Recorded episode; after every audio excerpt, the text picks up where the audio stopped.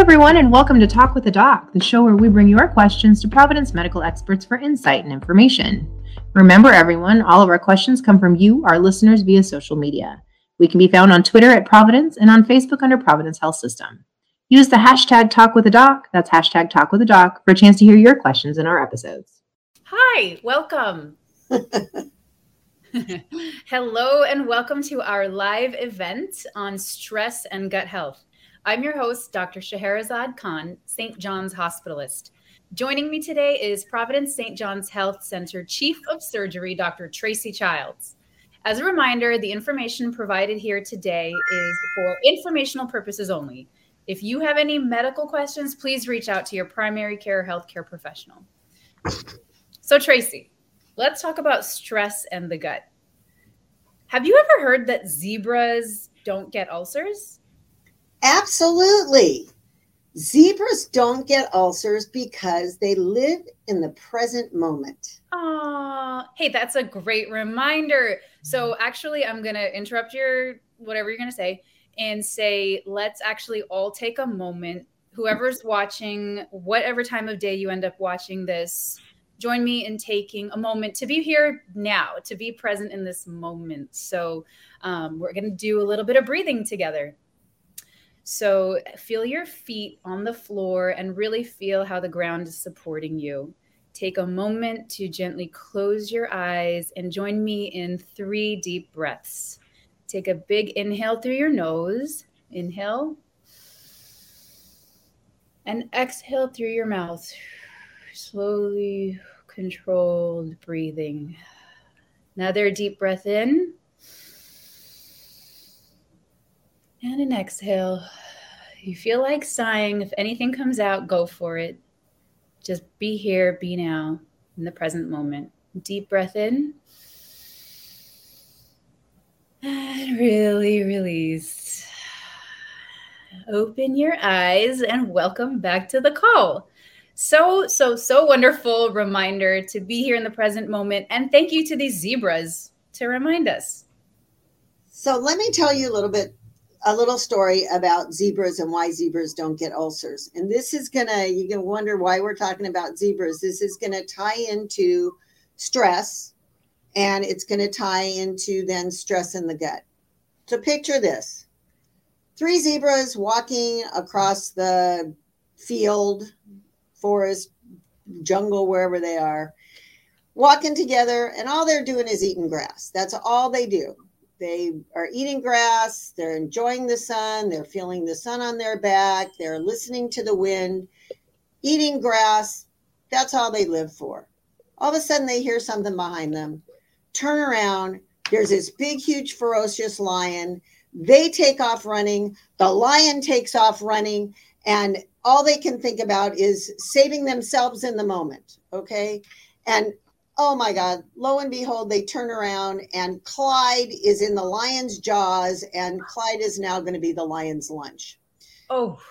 Do the other two zebras turn around and try to save them? Save Clyde? No. They run as fast as they can. The lion goes to take his lunch off somewhere else. They don't cry. They don't sit down. They don't do anything. They just go back to eating grass because it's the next moment and the warm sun's on their back and their stomachs are hungry and they eat grass. So the whole idea here is that zebras live in the present moment that they re- they're responding to an immediate stressor. They don't get ulcers because they respond only to the lion that's chasing them in that moment. That's so interesting that the zebras didn't feel revengeful. They didn't go and want to kill the lion. They didn't, you know, start uh, mourning the lion's death or wondering what happened. They just went on to the next new, fresh moment. So that leads me to another question. Can you tell me a little bit about the physiology about uh, gut health? I can. Um, let me let me tell you first about sort of the kind of the difference between the lions and the and humans okay so as Scheherazade said, they don't worry about tomorrow's lion. They don't worry about why the lion chased Clyde but didn't take, chase them. They don't even think about what the lion would what what would have happened to them if the lion caught them the difference between zebras and humans is the zebras are reacting to the stress at the moment of the lion catching them and ripping off its leg it, that stressor needs to be dealt with in order to deal with in order to manage survival okay? Humans react to stresses that they imagine or mm. themselves. Mm. sitting in traffic being late for a dinner reservation an argument for uh, with a family member none of these are survival things. Zebras don't have any sense of the future. They live in the moment humans do nothing but worry about the future what if i can't sell my car what if my kid doesn't graduate from high school what if i don't get a job interview what if he doesn't like me do you think zebras care whether the zebra next to them likes them? Absolutely not. So, the reason they don't get ulcers is that the stress response is controlled by the autonomic nervous system. It manages or all of our responses automatically directing involuntary actions. So it's made up of both the sympathetic and the parasympathetic nervous system. You all have heard that about fight or flight. So the sympathetic nervous system is fight, flight, fright. It kicks in during emergencies. The parasympathetic nervous system mediates calm and vegetative functions like growth, energy storage, and digestion. It's it is a dynamic balance. So with stress, there's a cascade of hormones that orchestrate the physiologic response, allowing the fight or flight. Rapid heart rate, increased blood flow to the muscles, increased breathing, release of blood glucose and fats from storage to provide energy. Run, zebra, run, right? Right. Chronic, chronic stresses, though, keep those processes activated, sort of like a gas pedal keeping a car running and idle. So, cortisol is one of these. Wow, that's a really powerful analogy, like a gas pedal keeping a car mm-hmm. running idle. Right. Can right. you imagine living your whole life pushing your foot on the gas pedal and not going anywhere? And what that does is it stimulates cortisol. And the effects of cortisol are increased weight gain, appetite and storage of unused nutrients as fat, immunosuppression, fatigue, high blood glucose, ulcer disease. And so, you know, so the difference between the acute stressful episodes and the threat to survival compared to the chronic unrelenting or recurring stresses, whether they're real or perceived, and they prevent the body from recovering. It's actually so important because everyone needs food to live and everyone needs healthy bowel movements. I think stress in the gut has this brain uh, intestinal uh, connection. neuroenteric pathway.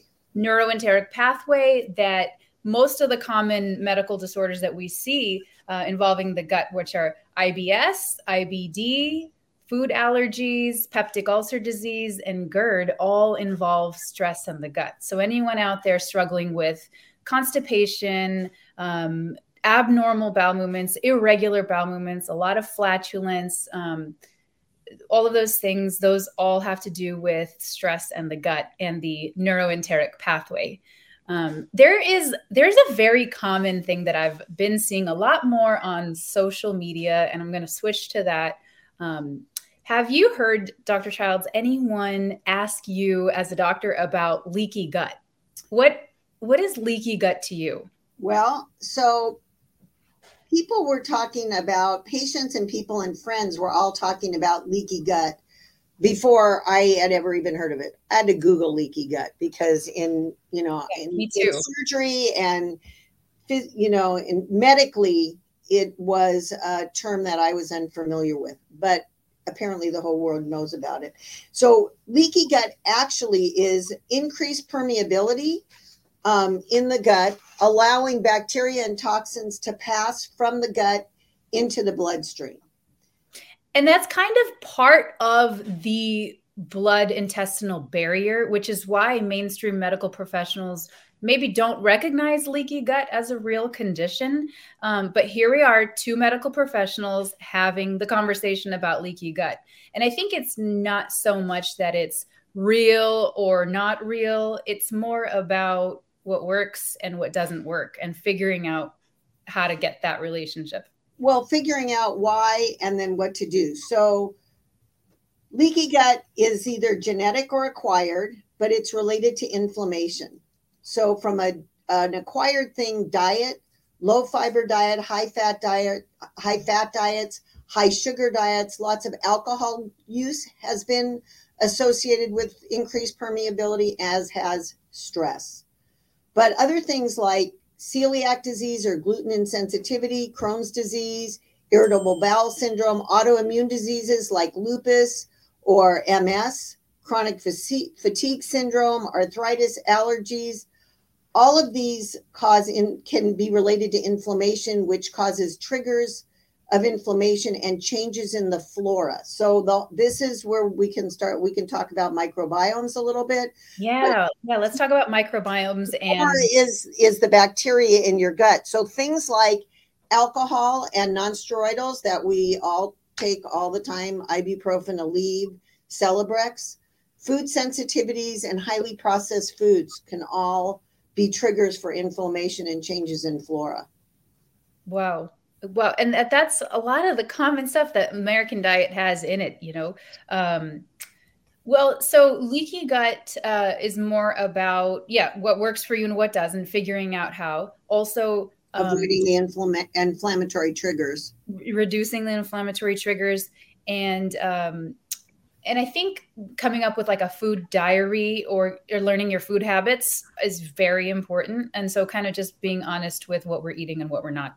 But I have another topic to discuss with you, which is um, since our guts are governed by the parasympathetic and sympathetic nervous system, I have found personally that the the quality and health of our bowel movements is definitely related to our uh, mental health.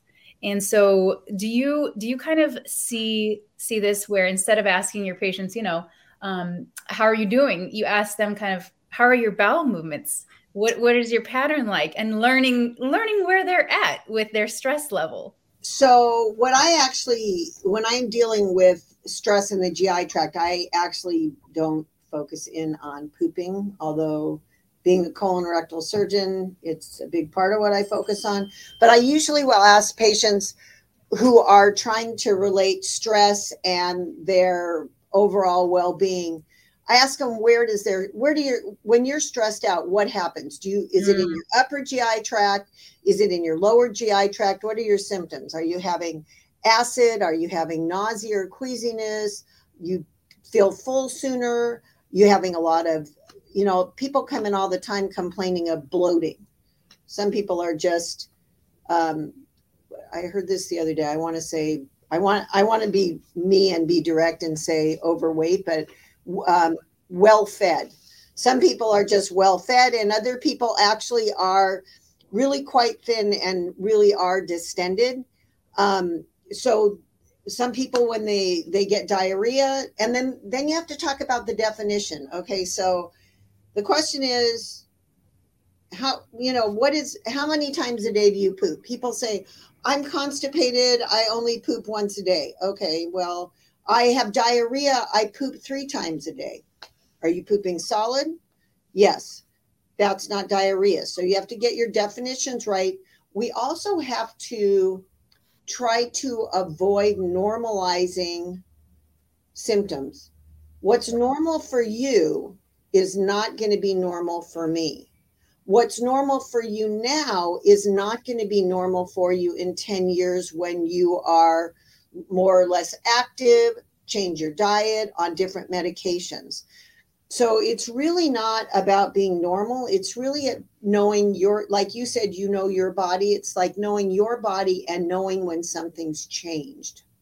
Yeah, I, I love this topic because those symptoms, knowing where your stress lives in your gut uh, is so important. Like, do you start burping? Do you have acid reflux? Do you have nausea all the time? Do you have like abdominal pain it just hurts and you don't know why and and you know and it's or are you constipated or are you or you um you know you just can't figure it out where does your stress live they're very very related um what you brought up another topic which was um weight and i thought it was important and and and you know um being overweight is unhealthy. You know being obese is unhealthy and being underweight is unhealthy. You know and so the focus rather than being on numbers is more a mental state of being and bringing that kind of what am i eating for? What am i not eating for?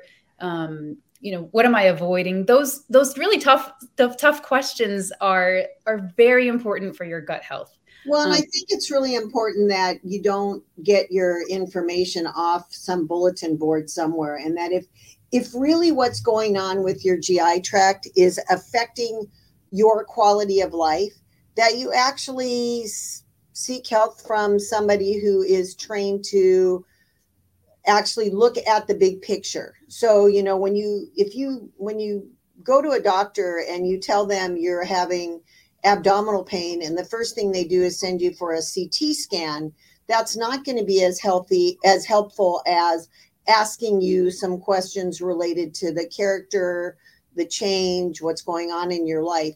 Let me tell you, when we talk about how stress can affect the gut and this neuroenteric pathway, or some people call it the brain gut axis, it what what how do we manifest this? We already talked about ulcer disease we talked about food sensitivities. We talked about reflux.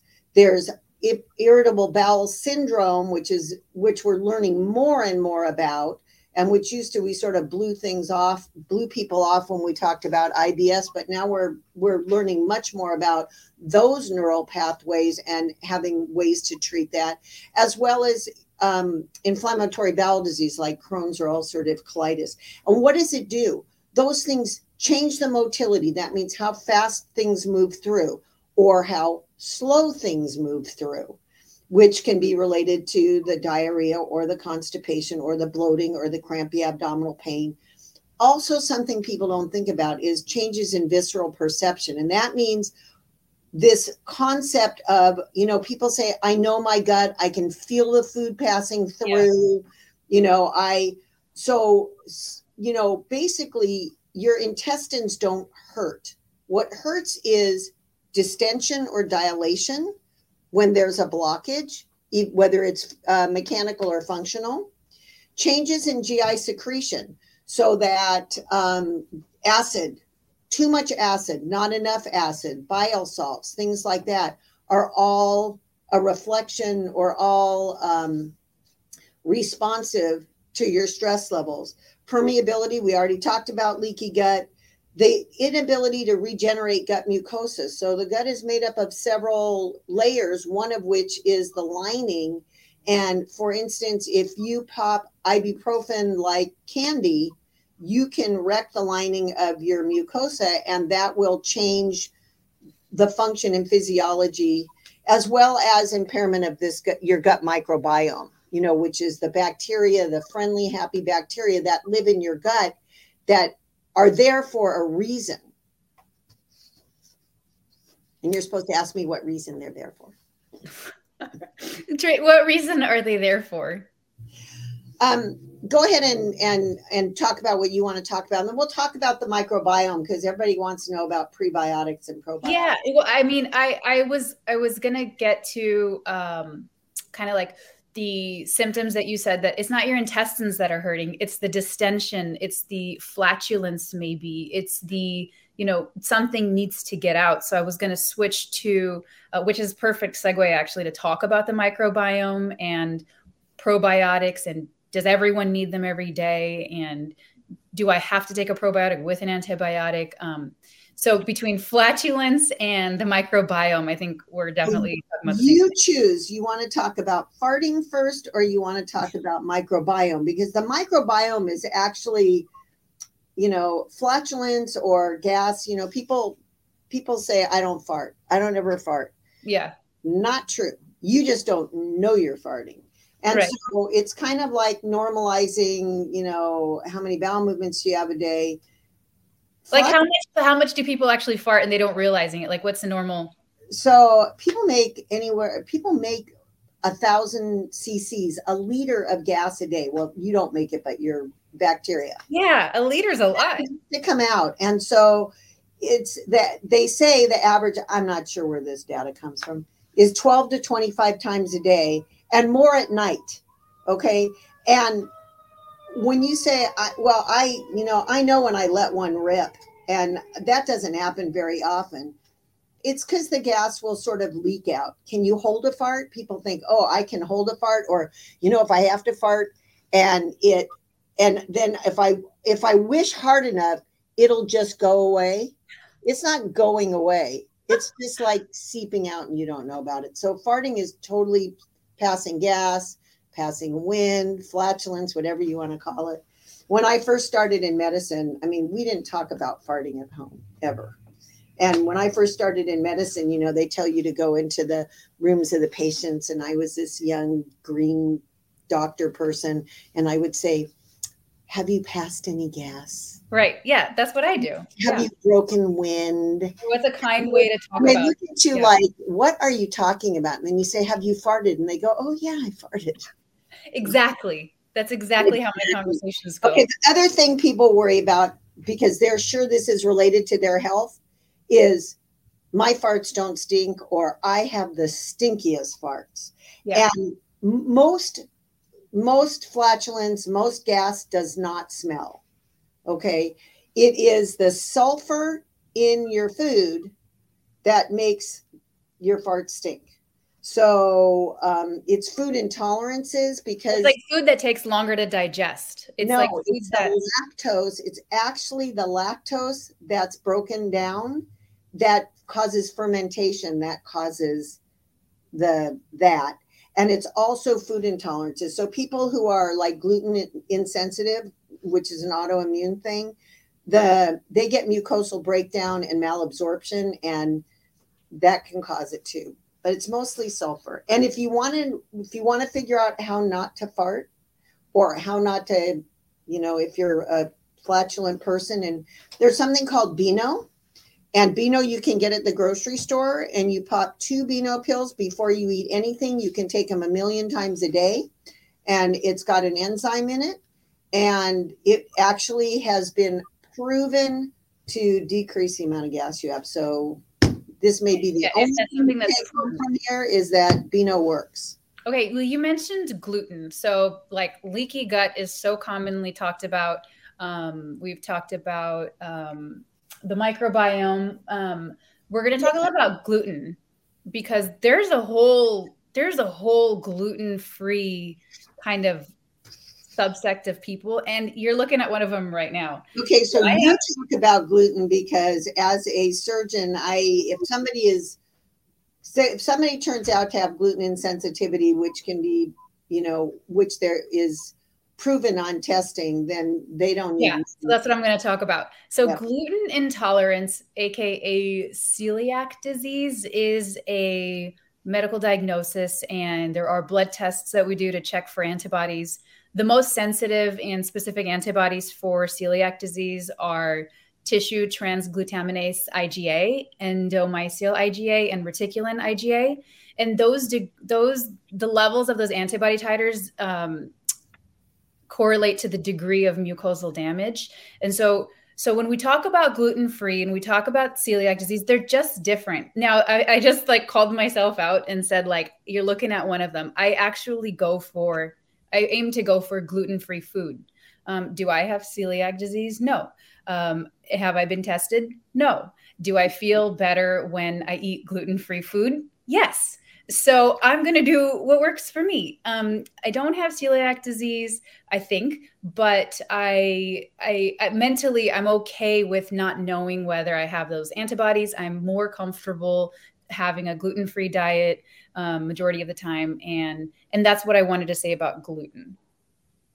Any you any yeah as a surgeon i don't i just wanted Right, to throw that out you know, it's not a oh dear. I do not know. I just lost my picture, but I don't know if you can see me still. yeah i can see you still I'm not going to mess around with this. Um, let's talk about. Can we talk about the microbiome and why you know Yeah. because people are worried about or wonder about probiotics and prebiotics. So there's a thousand different species of bacteria that live in your gut normally. It's the largest part of our immune system is in the gut. Um, neuroactive sus- substances are produced by the microbiome and it requires the microbiome requires food basically and metabolizing that to make their byproducts like GABA, like tryptophan, which are neurotransmitters or neuro- neuroactive um, uh, compounds. So people with GI disease have a higher rate of bipolar disorder and depression. People with schizophrenia have a high, higher markers of GI inflammation. And patients with IBS who underwent cognitive therapy also had a change in their gut microbiome, which is, I think, fascinating about how, you know, one thing totally affects the other. Totally fascinating. And I love that you mentioned that our gut system is the kind of largest organ that produces our neuroactive substances. Remember, guys, like the gut is over 30 feet long. And so if we're talking about all these important neuromodulating transmitters being made in the gut, like GABA, um, tryptophan, ultimately serotonin, um, there is a role for SSRIs in treating functional abdominal pain and um, in treating some gut disorders. And that's that's really exciting. You don't when, have not only not only treating the gut disorders, but so the health benefits of making sure that your microbiome is stable, if you will, are you can help yourself with that. So there's two things that that you'll read about, see in the grocery store, whatever. And I know we only have a few minutes left. Um, probiotics and prebiotics, and you can take those as supplements. Pro, the probiotics are living strains of microorganisms that add to the good bacteria in your gut. You can find those naturally in fermented foods like yogurt with live culture, sauerkraut, tempeh, kimchi, kefir, buttermilk, fermented cheese like Gouda, and kombucha. Kombucha. Yeah, I'm so glad you added that one to the list. Kombucha, so yeah. I love um, kombucha, especially the ginger flavor. Um, uh, is- but prebiotics are the specialized plant fibers that act as food for the pre existing good bacteria. So, fruits and veggies, whole grains like complex carbohydrates, potatoes, which are resistant starches, green bananas, which I'd never heard of before, which is another resistant starch, and Jerusalem artichokes, which is a superfood um, that has inulin in it. And the health benefits of maintaining the bi- microbiome, getting the probiotics, and the food to feed the organisms, the prebiotics, it's been shown to decrease the risk of antibiotic related diarrhea. And you can talk about that um, Dr. Khan, symptoms of IBS and symptoms of depression. So they've done studies looking at using these to treat all sorts of things. So it's so exciting. It's so fascinating. It's so wonderful. We have uh, we have to go. Um, I have to read a outro and this was really fun. I, am so excited that we got a chance to talk about stress in the gut. It's so important, and please feel free to ask questions, leave comments, and um, and here we go. So thank you, Dr. Childs, for joining us today, and to everyone listening Thanks and sending your opportunity. Yeah, so fun. If you're looking for medical advice, please visit providence.org and make sure to follow Providence on social media at Providence on Twitter and under Providence Health System on Instagram, Facebook, and LinkedIn. As a reminder, the information provided during this event is for educational purposes and uh, only. If you have any questions regarding medical conditions, please contact your primary care physician. Um, and thank you so much. Saved by the bell. Yeah, I heard your phone ring. Yeah, that's right. All right. Thank you so much. Take care. Bye bye.